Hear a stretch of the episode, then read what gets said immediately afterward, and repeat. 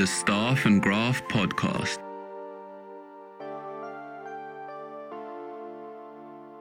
This is weird. My lock's been drilled, so I open the door and my steering wheel is missing. And links are salad. You know what? You're trying very hard not to get sued. You can have all the talent in the world skating around, but if you don't have a goaltender, it does not matter. Team Tidy Business, baby.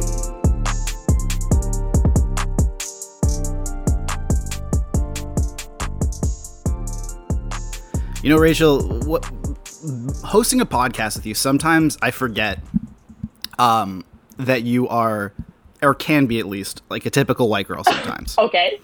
you know, sometimes sometimes I forget that you that, you know, just because, you know, we're both both in hockey, we're both, you know, like just so focused on this stuff that sometimes I forget that, you know, you can you can you can tap into your white girl roots because the other day I saw I just saw you post a, a Starbucks drink that is uh, like you need to explain it because I saw it and it was just the most like typical absurd like it was so it it, I, it surprised me Yeah. Um. Okay. So if you've listened to this podcast for like long enough, you know that I'm highly, highly allergic to coffee.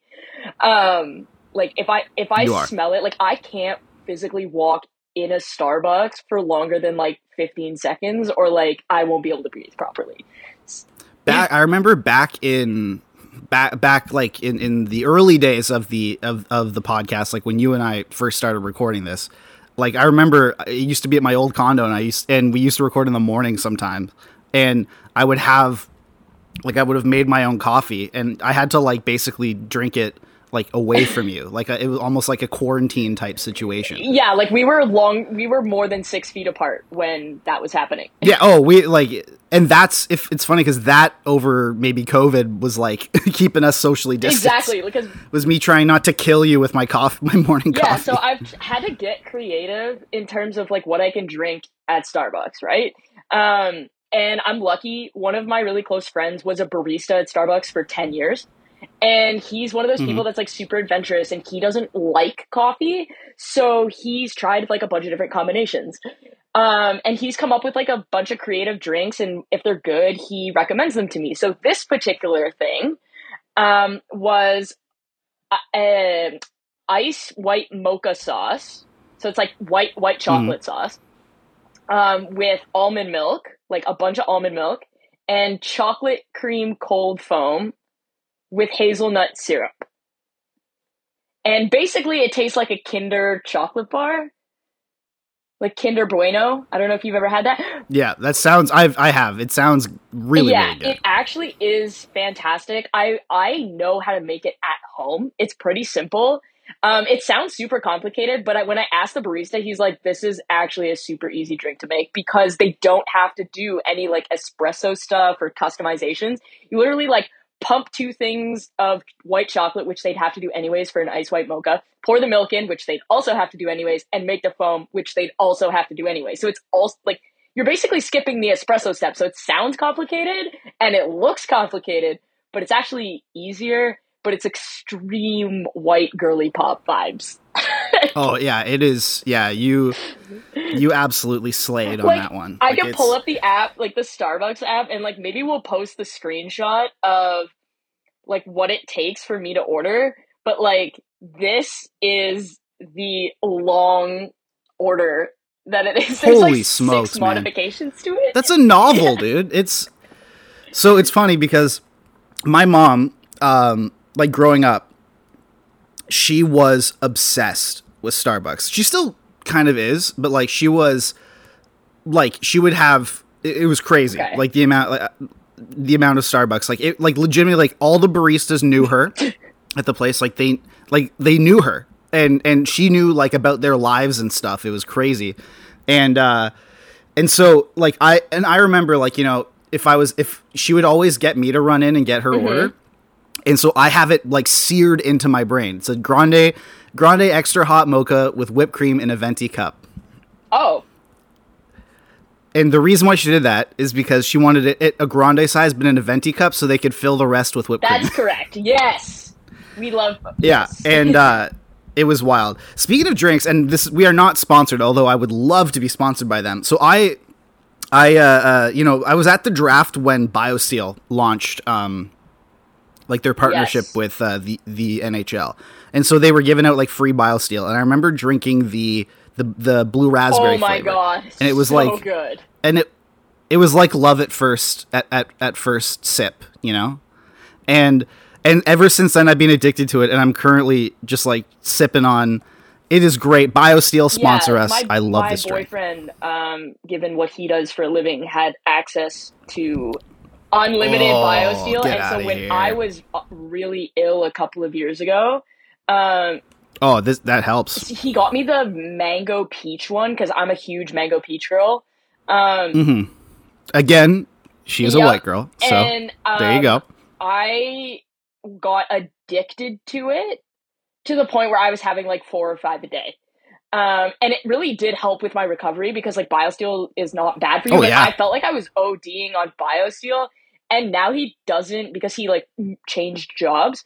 He doesn't get that access anymore, and so I have to pay for my own BioSteel. It's terrible, No. especially given how I was gonna I was gonna tell you. I was gonna tell you to like snag me a couple, but man, it is We had BioSteel when I was Oh, oh, man. It was great. I had like three a day. This is uh, I I love it. Like, and the thing is, when I was running my marathon, um, like I would I would have I would do BioSteel like before and after. Yes. like it helped so much. And I go, yeah, like I didn't. The thing is, like I I just didn't want to bring stuff with me, so I would always be like on the verge of passing out by the time I got home. Um, That's healthy. I know. Uh, but like, and I'll go on really long hikes now because I can't run because of my knee. But I'll go on like thirty, like thirty k hikes or whatever. Like, and it's fine, Rachel. Um, and and how's that going? it's it, you know it, it didn't go great one time, but then but every time? but every other time, died. yeah. Well, one time I like passed out in the woods, and that's fine, whatever.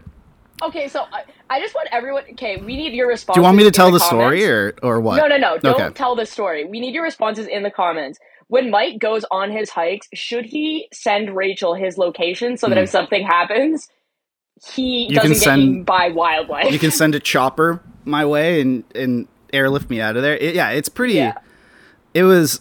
I, I just because I go really I go really long and I go really far and and um because it's like the you know it's the only thing I, I I was addicted to running and I can't run so it's the closest thing I can get to it and it's beautiful Do like you have hiking sticks? no i'm not a come on rachel but no it's it's like uh, uh i i just love going super long and super far and but biosteel works so well. Like we're not, again we are not sponsored but this is my plea to, for biosteel to to sponsor us because man this Correct. stuff is just so good. And the thing is too is i can't like do you know if it's at grocery stores or stuff? Because it's not. Like can't find it. Like i can't buy like big packs. The only thing i can do is go to this convenience um, store and Yeah, I'm but I don't- actually going.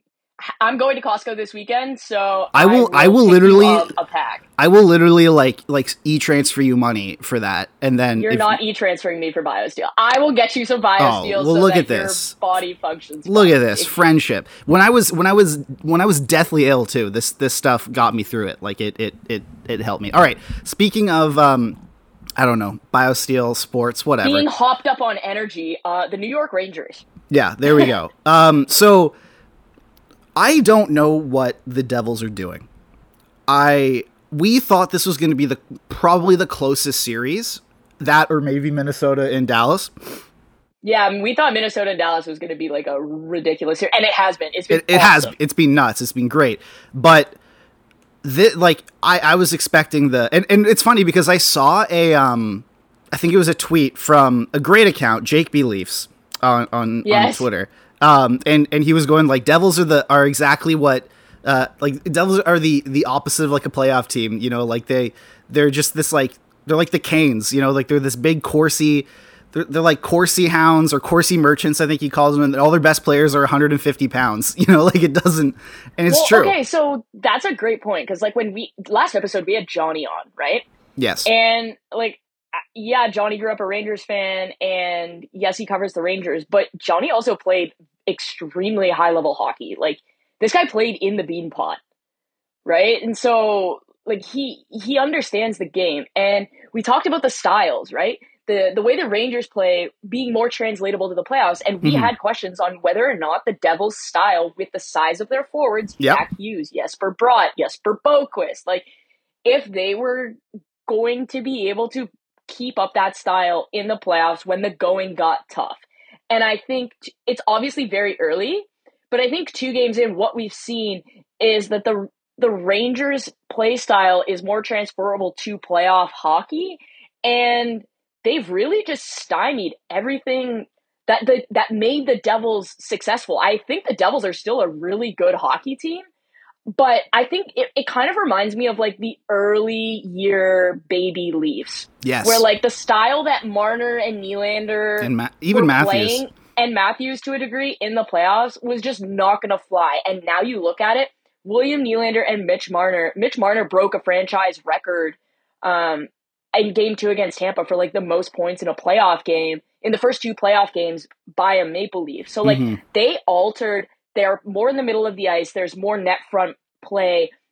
Um, there's more like kind of puck movement, give and go. It's not um, similar to kind of how the Devils are playing, and and so they've kind of had to alter their play style. I think that the Devils are going to get to that point because I mean, you're not going to have success if you can't cycle the puck in the playoffs. Like you're just not. You just aren't. Yeah. And what they've the thing here's the thing too is and th- this again goes it, it- there's a lot of similarities here with the with the early Leafs um in that like their coach is starting to galaxy brain stuff. And like and and I, like we were you know spoiler alert Rachel and I were were both covering the the Leafs uh, Lightning game 2 yesterday in the press box. And I look at look down at my phone and I get a I get a notification I turn to you and I go Jonas Siegenthaler is a scratch tonight or and you or uh, I went like Yoga Se- Jonas Siegenthaler isn't playing and you were like he's hurt like that's I'm like no he's a scratch and you're like what and it the look on my face was It- like audibly shocked. it was flabbergasting. Why on earth would you? wh- a- a- And not only that, so they they scratch Jonas Siegenthaler, who you know is is one of their best defensemen, a legitimate top four guy. They just gave a big extension to him this last offseason. Um, he had a he had a great year, or at least a very good year. Um, and, and and they scratch him. And you look at it too, is that they who they replaced him with is Brandon Smith, and listen, good for Brendan Smith for being able to, or Brandon Smith for being able to, um, like continue his hockey career after it looked kind of like on the on the outs when he had to get sent down to the AHL when he was with New York and stuff. Um, but you have Luke, you've Luke Hughes. Yeah, like you know it's bad because like you and I have had this conversation off air.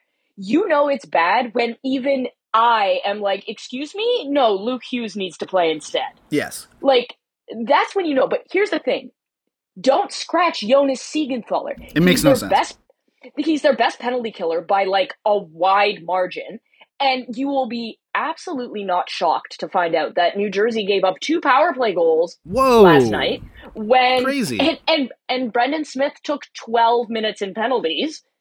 Um, but here's the other thing: in game one, like I understand you lose five one, you want to make a change. In game one, Jonas Siegenthaler was the second best defenseman by expected goals for. He Dougie Hamilton over the course of the series is below 30% in expected goals for. I'm not for a moment suggesting scratching Dougie Hamilton. But if you think my point is if you think Jonas Siegenthaler is the problem, I need to know what you're evaluating. And if you think Brendan Smith is better than Jonas Siegenthaler at anything but being big, we also need to have a separate conversation because you look at the Devils decor and what are they? They are really good puck movers. And right now, they need guys who can break up the cycle and move the puck out effectively. Brendan Smith is not fast enough to break up the cycle, nor is he good enough at moving the puck to move the puck out. Jonas Siegenthaler is good at both of those things. And so for me, I think you nailed it. Like galaxy brain. Like Yes. I I I couldn't believe it. To me, it's a no-brainer. You have Hamilton and Graves, Siegenthaler, Severson, Bahl, and uh, whoever else you want to put there. I'm I know I'm forgetting a defense. Uh, Marino. Yes. Okay, yeah. I can't believe we forgot John Marino. Yeah. You know what I mean? And I'm not saying those are the pairings, but those are your six guys, and like it's not particularly close. And I understand the hesitation of wanting to put Luke Hughes in because he's got like two NHL playoff games. But don't for a second galaxy bring yourself into thinking that Brendan Smith is going to have a better impact than Luke Hughes. Like you have got to be out of your mind. I am no Luke Hughes fan, but I will tell you that if you're choosing between the two, it's not a choice. It's Luke Hughes. And if you're choosing between Luke Hughes and Jonas Siegenthaler, it's also not a choice. It's Jonas Siegenthaler. Yeah. I I don't I I just don't I can't imagine that Jogan that Jonas Siegenthaler like what the thought process was to get to him to scratch him like like Yeah, like I'm looking at his stats right now from game one. Um, venue and score adjusted, which is important, mhm. right? So this is like obviously removes like the context of like you were trailing or you were leading. He is above, barely above fifty percent in shots for percentage, Fenwick for percentage, Corsi for percentage, and expected goals for percentage. The only Devils defenseman ahead of him is Ryan Graves. So there is actually no excuse for scratching him based on even strength play and certainly not on penalty kill play. Stop galaxy braiding yourselves. You're being a silly goose. The other thing that I think is so funny based on the Twitter discourse is that Kaapo Kakko has more points in this series than Jack Hughes. yeah, it's uh it's pretty wild. Jack Hughes is objectively a better hockey player. No way. Like, let's get that out of the way. But every time the Rangers Rangers fans talk about Kaapo Kakko doing something successful, Devils fans feel this like weird insecure need to be like, "Oh yeah, but Jack Hughes." Dude, like we already know Jack Hughes is a better hockey player. Like it, you don't need to make it about you all the time. Mhm. It's fine. Kaapo Kakko could be his own hockey player without you comparing him to Jack Hughes. Like it's fine. Every time Matthews does something, we don't compare him to Laine. Every time McDavid does something, we don't compare him to Eichel. Like you don't need to do that. It's this inferiority complex that is actually insane. And now now that like if Kakko outscores Hughes in this series, Rangers fans are going to be completely oh, justified Oh, yeah. in absolute dunk jobs because we all know Jack Hughes is a better hockey player, but if you are going to be on your high horse all the damn time, sometimes you're going to get knocked off. Yeah. Uh, uh, one thing I will add too is that um, in the universe of my NHL 23 uh, Be a Pro, uh, where I'm the captain of the New York Rangers and a th- and the reigning three-time, three in a row uh, Norris winner, um, Elite. despite being 20, 22 years old. Um, in in that world, which means that we are, I believe, in the 2026-27 season. Um, Kaapo Kakko uh, scored 45 goals for the Rangers last year. So if I actually think Kakko could be a 30 goal scorer in the NHL. yeah, Kakko is coming along. Yeah, like I think he could be. You know, we talk about like a modern day power forward. Mhm. Like obviously Matthew Tkachuk is an elite power forward, but I think Kaapo Kakko can absolutely be a middle six, probably more like of a top six power forward. He very um like Zach Hyman type of I think situation. Zach Hyman had almost 100 points this year. Like I'm not suggesting Kakko's going to have 100 points, but I think it's conceivable that he could have 70. Yeah, Like- It- it- he's listen. He he's coming. out If we're gonna compare him to maybe like Lafreniere, then maybe like I I'm more confident in Kakko becoming a legitimate like consistent NHLer than Lafreniere is based on their performances so far. Yeah, and I'm more confident in both of them improving once Gerard Gallant is no longer the coach. Yeah, look, I. it's a shame because like Gallant does some things good. Like sorry, does some things well. Oh, well. he's a good coach. He's a good Gallant's coach. A good He just- coach. He's just terrible with young players. Yes, and he just doesn't seem to be the coach for this team, and I don't know why they would. I get why they went out and got him because he was pro- he was definitely the best candidate available when they let David Quinn go. But like, man, it, it's just you put him in place right as you picked f- first and then second, or no, second and then first Second and then first. and yeah. and so you have these two these two draft picks that are supposed to be like foundational pillars of your roster You're like fourth line, and you're like all right let's have gerard gallant be the guy to like usher them through you know but then and let's play them behind Barclay Goodrow. yeah it makes no sense but listen we're, we're complaining about the new york rangers when they're up two nothing they just took two games in a row on the road We need to talk about uh, the MVP in the series, though. adam fox without a doubt. He was he's my This- Norris pick. Okay, so I pretty much every single game this season bet on Adam Fox to get an assist. Mhm.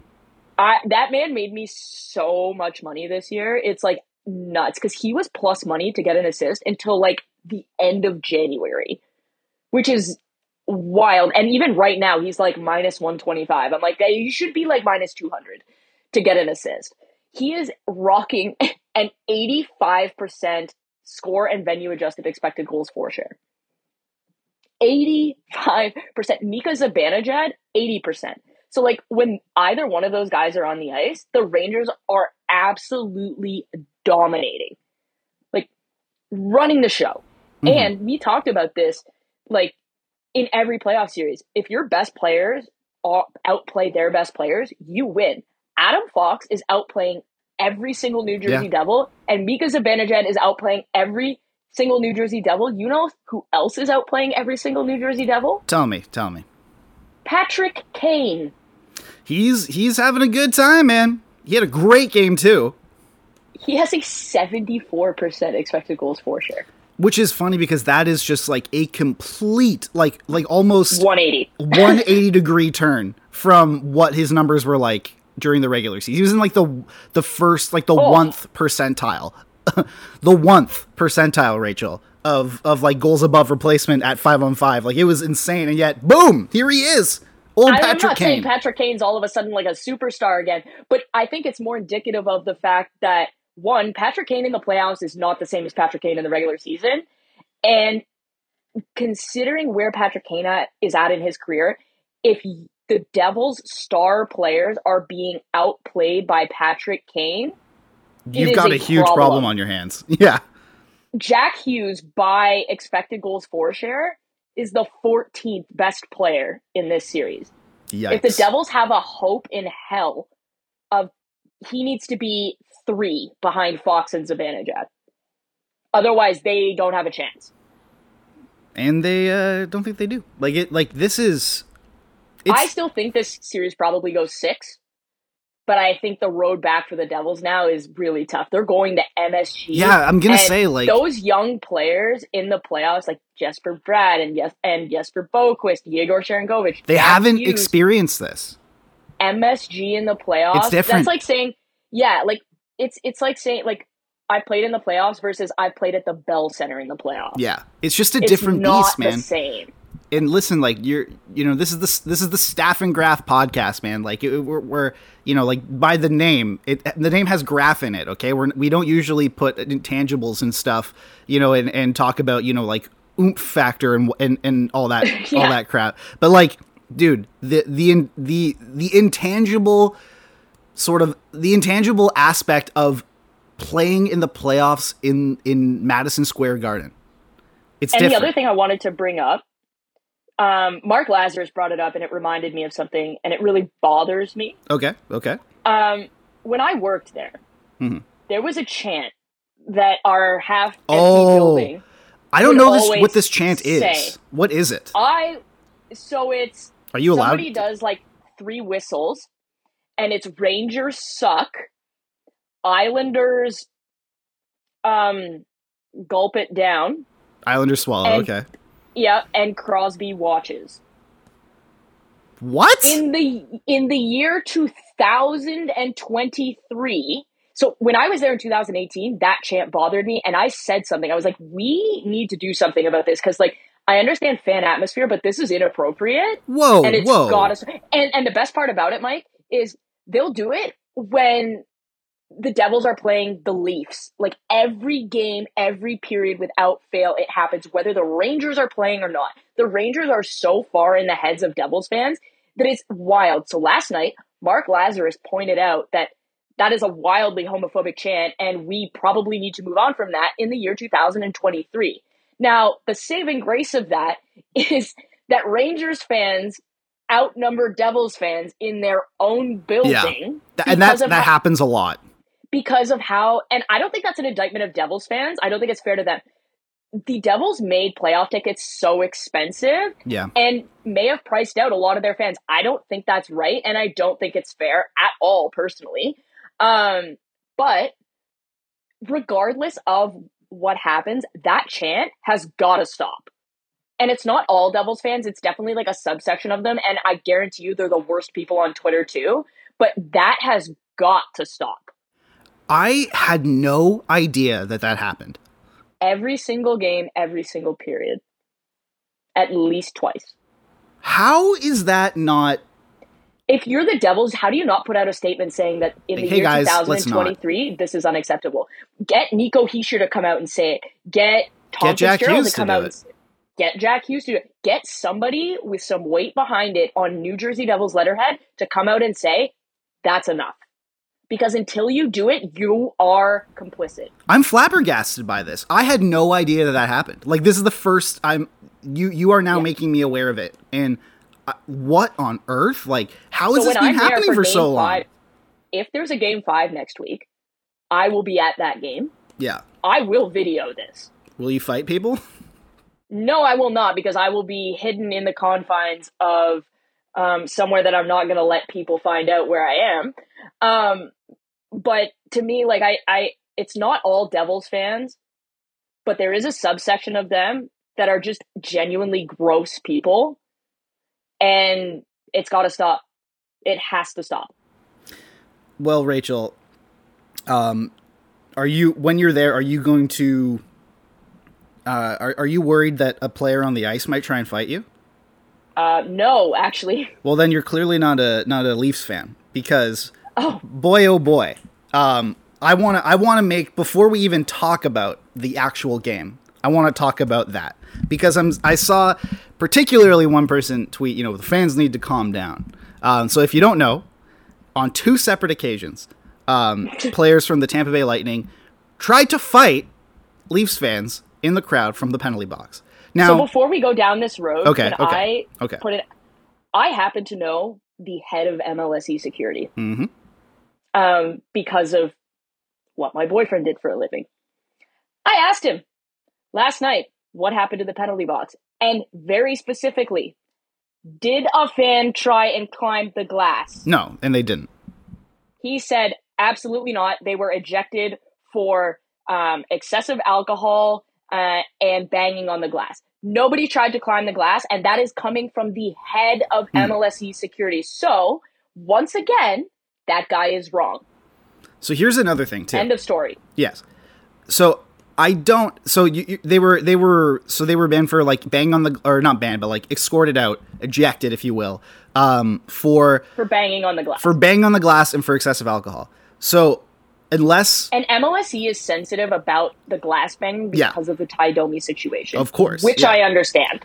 so they're very clear that like there was uh, what I want to what I want to make a point of is like at least from we know from what we know there were no like homophobic stuff being being No, there Like- was nothing that. And the other thing is, it is the Scotiabank Arena Mhm. Where there are ESPN cameras, Yep. Sportsnet cameras, Yeah. and 19,000 cell phones. If somebody tried to climb the glass at a Toronto Maple Leafs It would be game, everywhere. Do you not think that video would be out by now? it Think would be everywhere. for, for one second. Use your brain. But yeah, from and and do you not think that somebody in that vicinity would have maybe leaked out that there were or or the player Yes, exactly. probably would have said like Tanner Jeannot would have been like, oh, he said a slur. Then everyone would have been like, okay, yeah, go beat the hell out of him. Yeah. That's fine. But Tanner Jeannot did not say that. Corey Perry did not say that. Patrick Maroon did not say Okay. that. The Tampa Bay Lightning did not say that. So I, I wanted to get that out there because I am I could not be more in favor of what happened last night. I I think that is exactly what the Leafs like okay. So here's here's here's basically my thought process on it. First of all, I think Patrick Maroon should probably have a hearing. I agree. He picked up his stick and tried to hit a fan with it. And Corey Perry had to be had to like swat it down. And I'm seeing people on Twitter be like, "No, he was just pointing at a fan." He I'm like, was nobody not. points at a at a fan with a javelin motion. no one grabs a gun and then points it at the person and be like it's that person officer like they don't no one does that like that doesn't that's not how it works And Corey Perry, like, I think it should be pointed out that Corey Perry actually tried to stop Patrick So if Corey Maroon. Perry is the, I was talking. It's funny because I was talking to my dad today about it because he was watching it and he, and he was like, "Dude, if Corey Perry is the voice of reason, like you're unhinged." Um, you've gone too far. eh, but like, so everyone talks about how quiet the Scotiabank Arena is sometimes. You know how fans aren't into it, and they. And here's the thing, and this is this is my this is my opinion, which which means it is abject fact. Um, fans are like the Leafs have the most one at least one of the most attentive fan bases. The amount of people who like know every dude, like the especially with with like the cap gymnastics they've done, like they know every aspect of this roster. And also, anybody sitting, just so like everyone's aware, anybody sitting in those penalty box seats, the tickets Yes, for those seats, one, are only available to season seat holders. They are not for sale to the general public. And two, if you would like season seats in that spot, it will cost you nearly $50,000 a year. These people are not poor. So yeah, exactly. So what I like. So here's the thing: the reason the reason why um, I would say like at least in the regular season and certain playoff games, like like it, it seems like the Le- Leafs fans are quiet. It's not that they're not in, engaged or they're they're stressed out of their minds. Because every time Leafs fans have gotten excited about something, the Leafs have then gone around, gone like you know, turned around and done something um, to completely erase it. So fans are always on the verge of a mental breakdown sitting there. Um, number one, number two. So so that's the biggest, I guess, sort of uh, uh, like like criticism of the in in arena atmosphere in Toronto. So then when finally, you know, uh, fans start to actually they, start feeling themselves and they start launching verbal verbal you know jousts at, at the opponent. Um, uh, the most battle tested opponent, by the way, and it gets under their skin. No one should be telling them to stop. No one should be telling. That is like it, it, no no objectionable like no no discriminatory language. No complete like was used or if anything. they're just chirping and banging on And the they glass, are. you and i think i had this conversation um, with somebody last night who's a season seat holder in the platinums um, and he said he is somebody that shows up in a suit during the regular season because he brings clients yes. in the playoffs Nah. he wears a jersey Yeah. So what he said is it's unfair for media and other fan bases to get on Leafs fans for being too quiet, but then also get on them if they're being rowdy. You either want one or you want the other. And then he brought up something that I had forgotten about, which is how is what that fan did last night worse than what the Green Men were doing in Vancouver through their runs? And I loved the Green Men. I thought it was fantastic. But that's a great point is like you you're supposed to be in a hostile environment when you're playing away from your home. Your fans are supposed to make it a hostile environment for the away team. That's what home ice advantage is. And if we're at the point now where we can't bang on the glass, like what are we talking about? Yeah, it's it's it was exactly what they like. That's that also, and let me just say, if that like that happens in TD Garden all the time, and everyone says, "Oh, you know what an endearing place. Oh, it's it's a it's a real battle zone. you Oh, there don't want to go in there." Audible homophobic slurs hurled at TD Garden. like, It, wait like a minute here. so everyone just shut up. Leafs like Leafs fans had a blast last night, as they should have. The Lightning played terribly, um, and the Lightning also completely came apart at the seams. I have never seen a a like this is a three time. You know, they, they this is a team Cup that final. has made the cup final of the past three straight years. They won, uh, you know, two in a row before last year. Um, you know, like this is a team that is, and and a lot of like very a lot of that team is still together, and all the player, most of the players who, who got involved in that, you know, in, in the in the scrum or the ruckus, um, uh, uh, last night, they're still there. And what boggles my mind is that they complete like the Lightning, they wilted. They completely lost their minds. they came so when the in game one when the leafs were down it- they the leafs obviously michael bunting became completely unglued but that was before the game was out of hand It- Yeah. michael bunting was the catalyst for the game getting out of hand in the first place but what i'm saying is is when the leafs were down like six one or whatever it was like you didn't see them taking runs at guys and like dropping the gloves every four and a half seconds But what I noticed, and like I went back and looked at some stuff in Tampa's history. When things tend to go poorly for the Lightning, there are certain players that get really, really chippy. Nikita Kucherov did Oh. a bunch of stuff. He is, as I tweeted it last night, as one front office executive said to me, he is the king of getting away with crap that he shouldn't. He does things away from the play that are suspendable. He is honestly worse than Brad Marchand. It's just the cameras don't catch it. But he comes unglued. I think Stamkos and um, Hedman are always really good about like trying to remain calm. Same with Brayden Point. But like Patrick Maroon, Corey Perry, um, Mikhail Sergachev, loose cannons. And all of them got ejected last night. They all did. Loose cannons. They became completely unglued. Ian Cole was so frustrated at one point that he snatched the puck out of midair and threw it behind him. Which was so funny. I we and the thing is we we couldn't really see like like what happened from the press box. Like you can't really see the min like the absolute minutia of that. You need a, a, a replay. And when they did the replay, it looked like a Three Stooges thing. Like it looked like a like a comp like a Mr. Bean skit where like he just throws it behind him. It was nuts. Um, But let's talk about like this series because I think there's like a couple things. So first of all, like I have a a massive piece coming out at some point, yeah. um, breaking down the Leafs Lightning and basically breaking down like how the Lightning play in the regular season versus the playoffs, how the Leafs play in the regular season versus the playoffs, and why one team has been successful and the other team hasn't. And what I've noticed in this series, and like last year was the same thing, is game to game, the team that establishes the forecheck, that is able to work off the cycle, that wins the puck battles, and that kills plays like defensively before the offense really starts rolling, is the team that wins the game. Like that, Tampa's fourth line has been the only effective line at five on five in this series so far because Toronto's depth has been a massive issue for Tampa Bay. So, like, Sheldon Keefe should use last night and understand that he can play Matthews, Tavares, and O'Reilly on different lines, and Tampa can't handle it. Nick Paul, Anthony Cirelli, and Brayden Point are all below 35% expected goals at 5 on 5 in this series, which means all three of them are losing their matchups.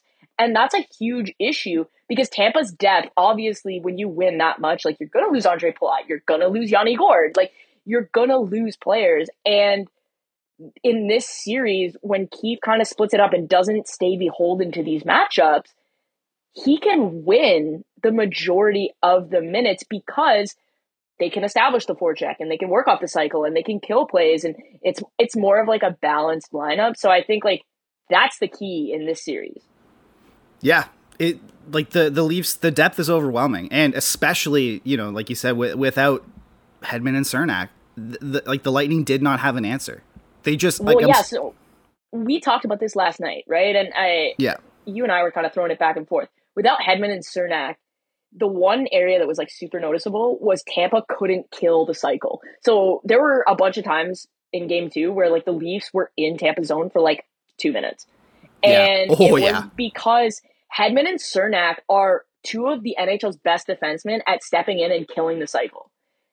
But like Darren Raddysh is not out muscling Ryan O'Reilly or any of like anyone of that ilk. Like Mikhail Sergachev is fine, but he can only play so much. So the loss of Hedman and Cernak, like I said this last night, you and I talked about it. Yep. Like if the Le- if they're out for the series and the Leafs don't win the series, that is one hundred thousand percent on the Leafs yeah, no questions. Because now, if you compare it to last year, there's no McDonagh, there's no Hedman, and there's no Cernak. You should win that series, right? And and obviously, like you want Victor Hedman and Erik Cernak in the lineup. Like for me, for like the entertainment value of the series, I want them both to play.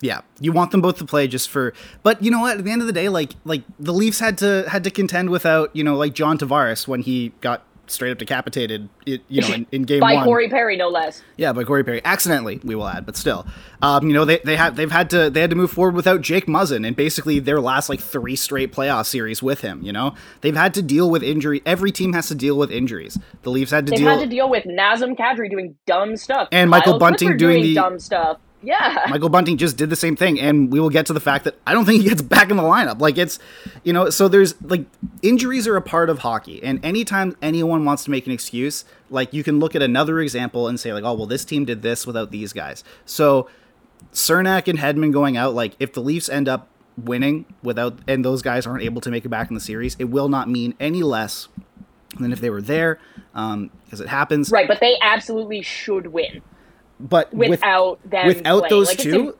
yeah. it, it should be like it it it should be like Leafs and maybe like six max like like without Yeah. those two because you look at at their their answers on D like Zach Bogosian and Haydn Fleury were the two that stepped in. I believe Zach Bogosian got kicked out of the game, so Yep. um, so there's that, and then Haydn Fleury did absolutely nothing. And I love Nick Perbix. I think he's a great story. Um, but he was on the top pair, and he was a healthy scratch at certain times during the regular season.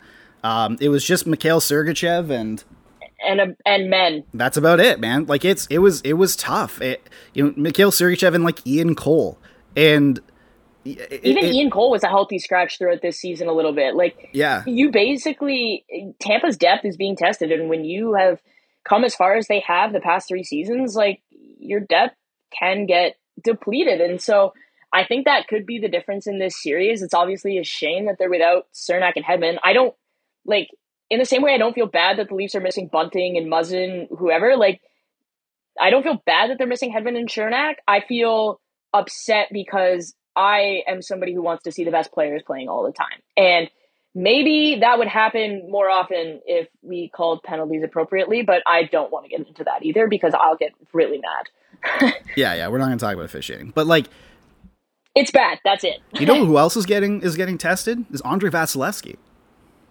yeah.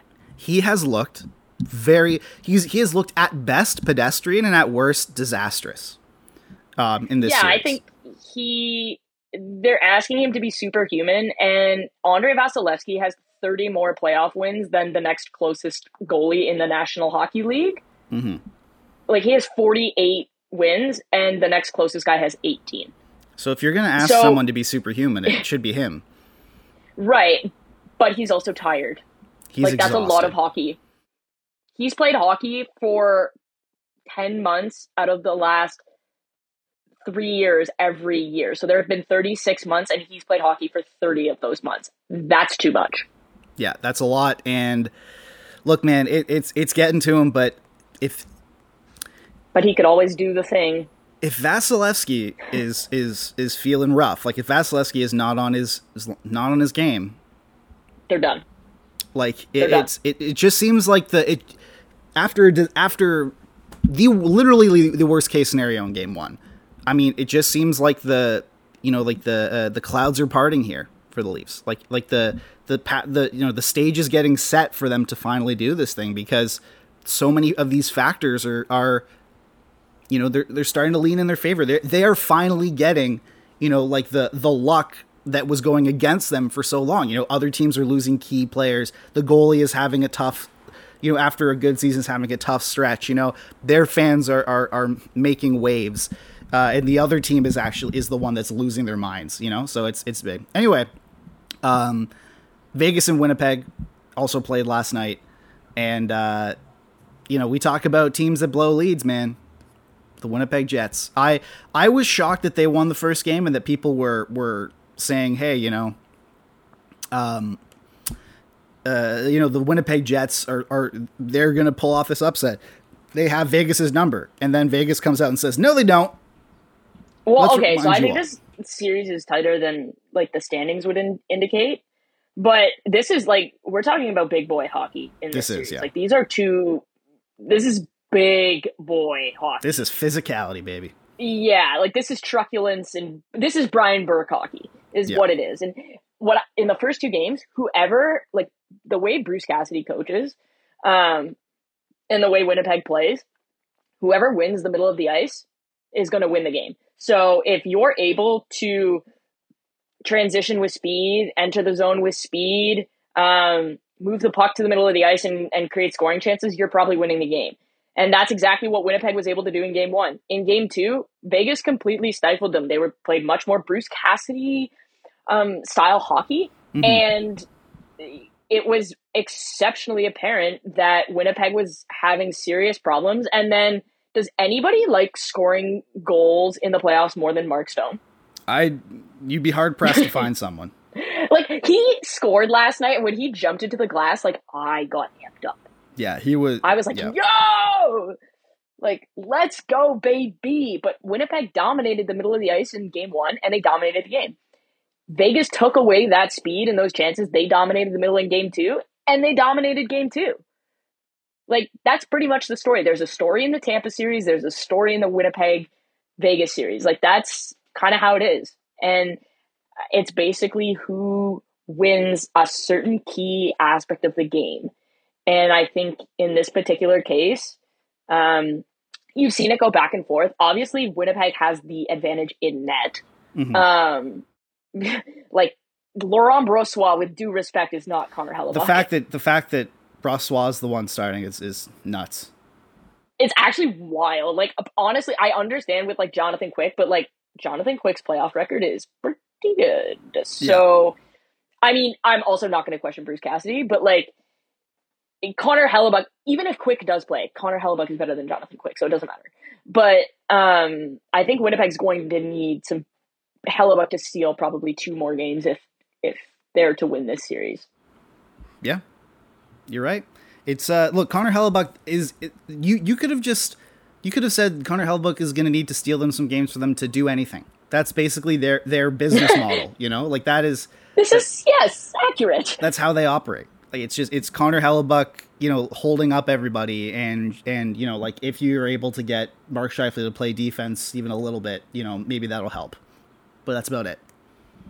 That's all you can ask Oh, for. yeah, pretty much. All right, Yeah. should we Colorado Seattle? Um Oh man. we thought this was going to be A like, bloodbath. a walk in the park, a bloodbath. It's been not that. I thought this was going What to be are, what are your impressions? This is nuts. Like like in, here's what I love about Seattle is that they're feeling it. They like they swag and or swagger matters so much in the playoffs. Teams who believe in themselves, teams who, you know, they they they you know, teams that believe them to themselves to be better than they are in a productive way. You know, like teams who hold themselves like they're champions even though they aren't. You know, their teams like I feel like the Leafs felt that they were better than they really are in in, in series and that led to them maybe either not trying or or you know, not not not trying but like that led to them that led to their downfall in a certain way.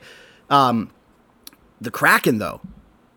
Like we got we got we got Brandon Tanev blowing kisses to to fans after he That scores so great. like they're they are feeling it and i love it like seattle doing well is good for hockey you know we all know that like like you know we all eh, what would be amazing for hockey just like for its its viability moving forward is if their two most recent expansion teams went on long playoff runs within their first two years of existence that would be amazing. And that's potentially what can happen here if they knock off the friggin' defending Stanley Cup champions. The fact that they took a game at home from the from the Colorado Avalanche is huge. And then on top of that, like they they very likely could have won the game last night. It was three two. They like they were they were well, in it. I would say like the score, they were in it from a score perspective, but Yeah. Colorado. After Well, they the turned it on. period, like, yeah.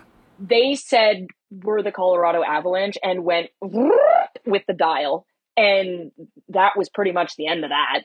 Um, Philipp Grubauer has been fantastic, but I think um, Thomas Drance pointed this out, Mhm. um, and he does great work um, out in Vancouver. He's doing some stuff for Seattle as well. Um, Seattle's bottom six is a bigger factor in this series than I think a lot of people pegged it to be, and I think it's a bigger factor because if you look at how Seattle's constructed, they're not constructed the way Colorado is, which is like super top heavy with superstars. Seattle's like a bunch of dudes who are better than the sum of their parts, right? Like Jared McCann is probably not scoring 40 goals again next year, but he played better. Jordan Eberle the same. Oliver Bjorkstrand the same. Eeli Tolvanen was a waiver wire pickup. So was Daniel Sprong. Like these, if you put them all together, Dave Hakstol, who was kind of a coach that everybody thought really poorly of, has done a great job of tactically and systematically getting these guys to be better than the sum of their parts. And in particular, that you talked about Brandon Tanev, Yeah. but the bottom six of Seattle is grossly outplaying Colorado's bottom six. Colorado is a, a remarkably top heavy team. Like and and this this goes back to it's weird that they didn't go out and get a big forward piece. I know I know they were they were banking on getting healthy and people coming back, but like first of all, they're really I think if they know that Landeskog isn't coming back, they go and they get something else. yeah. That's well, my assumption. Yeah, and he was back on the ice and thing, but like for him to be ruled out for the rest of the playoffs before they even begin, that that's a tough blow, and I can't imagine. I can't imagine how that would have been like a surprise, you know.